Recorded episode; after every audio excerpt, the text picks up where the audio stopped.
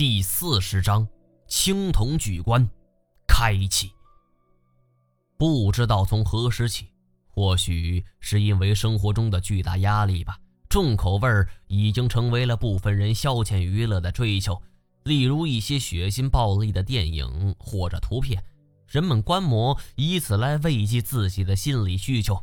我以前也上网搜索过类似的一些图片，就诸如《电锯惊魂》等影片。我算得上是忠实粉丝了，但是真当极度血腥残忍的一幕出现在你的面前的时候，任谁也不可能做到是心里毫无波澜呢。就比如眼前的石头墙，他一身的皮儿是被迅速剥下的，假使不摔下来，短时间内也不会出这么多血呀。他浑身抽搐着，一时间还没有咽气儿。但是这种情况下，谁也不知道究竟该怎么办。突如其来的变故是令所有人都手足无措。金锁举起鱼枪就对准了洞穴，大声叫道：“洞穴里边有东西！”我想将石头墙给拉到一边，但是只要一碰它，血就会涌出。他最后是猛然抖动两下，发出了最后一声悲鸣啊！我跟石头强交情算不上多深厚，但是他照顾我二表哥的恩情，对我也是颇为关照。若不是他坚持要去拿氧气瓶儿，躺在这里流了一地血和内脏的，就会是我呀。毛爷，别愣着了，走啊！金锁拉我起来，拽着我就朝楼梯口走去。我这才回过神来，回头望去，胡烟梦是紧跟在我们身后。太前则最后殿后，而就在这时，整座石塔突然就开始了剧烈的晃动。地震，这是我的第一印象。海底地震是很为常见的，可是问题是，如果这真是在海底地震的话，石塔坍塌，我们在百余米深的海底不被砸死，也得被淹死啊！就算侥幸逃出。海底地震所引发的巨大海啸，也不会允许我们能够逃出升天呐！我操！地震！金锁先叫道：“我先大声喊，别管那么多，楼梯，先去楼梯。”然而金锁拉着我，我们刚冲到楼梯门口，突然就是咔啦一声，楼梯右侧的墙壁就是突然碎裂，从里边就撞出来一个肉色的圆柱状物体，狠狠的就撞上了金锁。这一切发生的实在是太过突然了，金锁几乎没有任何反应的时间，整个人就直接飞了起来，狠狠的就撞上了左侧的墙壁，而我也因为惯性被拽倒在地。金锁一开始拉着我，他被撞飞的时候还来不及脱手，我的胳膊险些就被拉脱臼了。金锁是躺在地上直哼哼啊，刚才撞击的力道实在是过于巨大。他非得断几根骨头了，不过眼下我也顾不上他了，因为突然出现在我面前的这个家伙已经把我给镇住了。这是一条不知名的物体，一个人粗细，肉色，顶端有一个圆形的血盆大口，一张一玉的之间都能够看到里边是森森的白牙呀！我的头是瞬间大了，在我的世界观之中，并不曾有这种生物出现呢。它可以隐藏在墙壁之中，看来这就是谋害石头强的真凶了。可是他刚才明明是在洞穴那边，怎么这么快就游到这边了？瞬移吗？我突然是想起了什么，扭过头大叫：“太监小心！”可哪知道，我是刚说完这句话，洞穴就是轰隆隆的一声，直接坍塌，一条一模一样的条形怪物。就从阴沉里边扬起的碎石堆里就冲了出来，与太监相互对峙。而与此同时，其余两处墙壁也是纷纷碎裂，又是两条怪物现身了。四条怪物，四个人，难不成这也是约好的吗？我手里是握着鱼枪的手都已经开始发抖了。这些家伙体长不知道有多少啊，他们就像是像蛇一样。不断的蜿蜒身躯，从墙壁的断裂处里边是伸了出来，却始终无法让人窥得全貌。肉色的身体，有点像是贝类的肉体，但是我却不敢确定，毕竟这种生物是我以前从来没有接触过的。它们像是形成了一个包围圈，正在逐渐的缩小范围，而我随着它们的节奏是逐渐后退。而当我和太乾和胡烟梦是背靠背站在一起的时候，意识到已经是无路可退了。远处的金锁还在不停的哼哼，他的低吟浅唱成功吸引了其中一条肉色大虫的注意力。乃只巨虫是凑上前去，就嗅了嗅金锁，然后缓缓的就张开了长满利牙的嘴，随时都会发动攻击。我的眼睛。是一动不动地注视着这一切，电光火石之间，这只怪物是俯冲而下，冲着金锁就直接扎了下来。我见状，就连忙扣动了扳机，鱼枪的钢制枪头带着尾部的绳索是呼啸而出。这种鱼枪虽然在水下射速很慢，但是在陆地上射速还是极快的，几乎是同一时刻呀，尖锐的枪头就狠狠地扎入了怪物身体。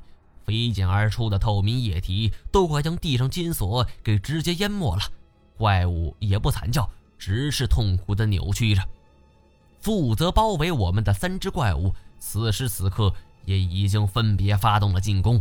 太监和胡延猛都已经是分身无暇，眼下也只有靠自己了。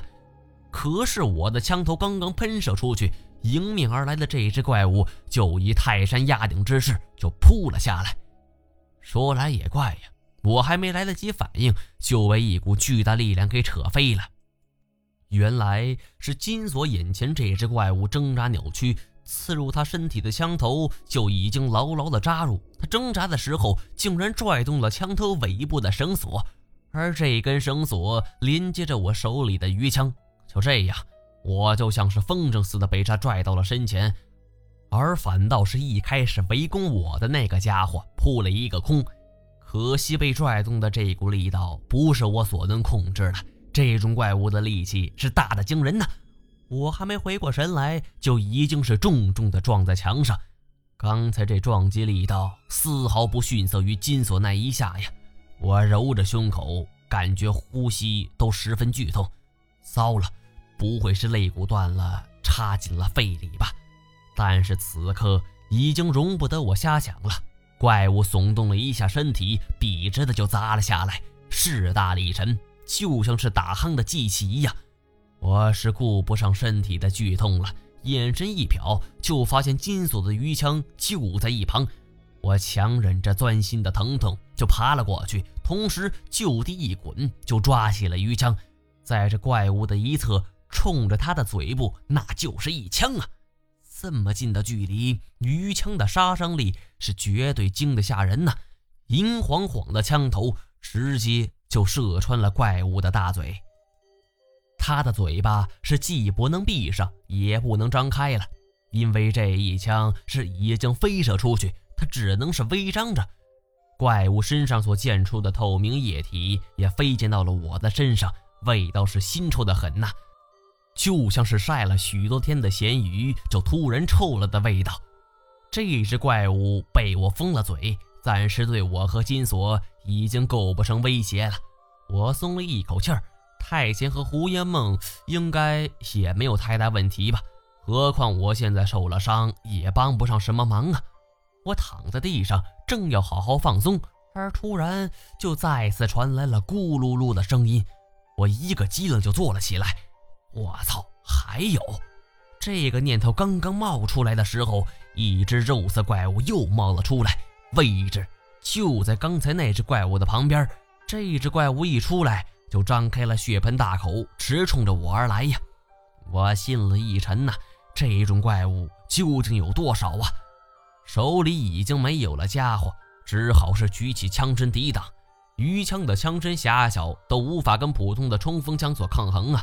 这一根枪就算是横过枪身塞进怪物的嘴里边，也无法填满。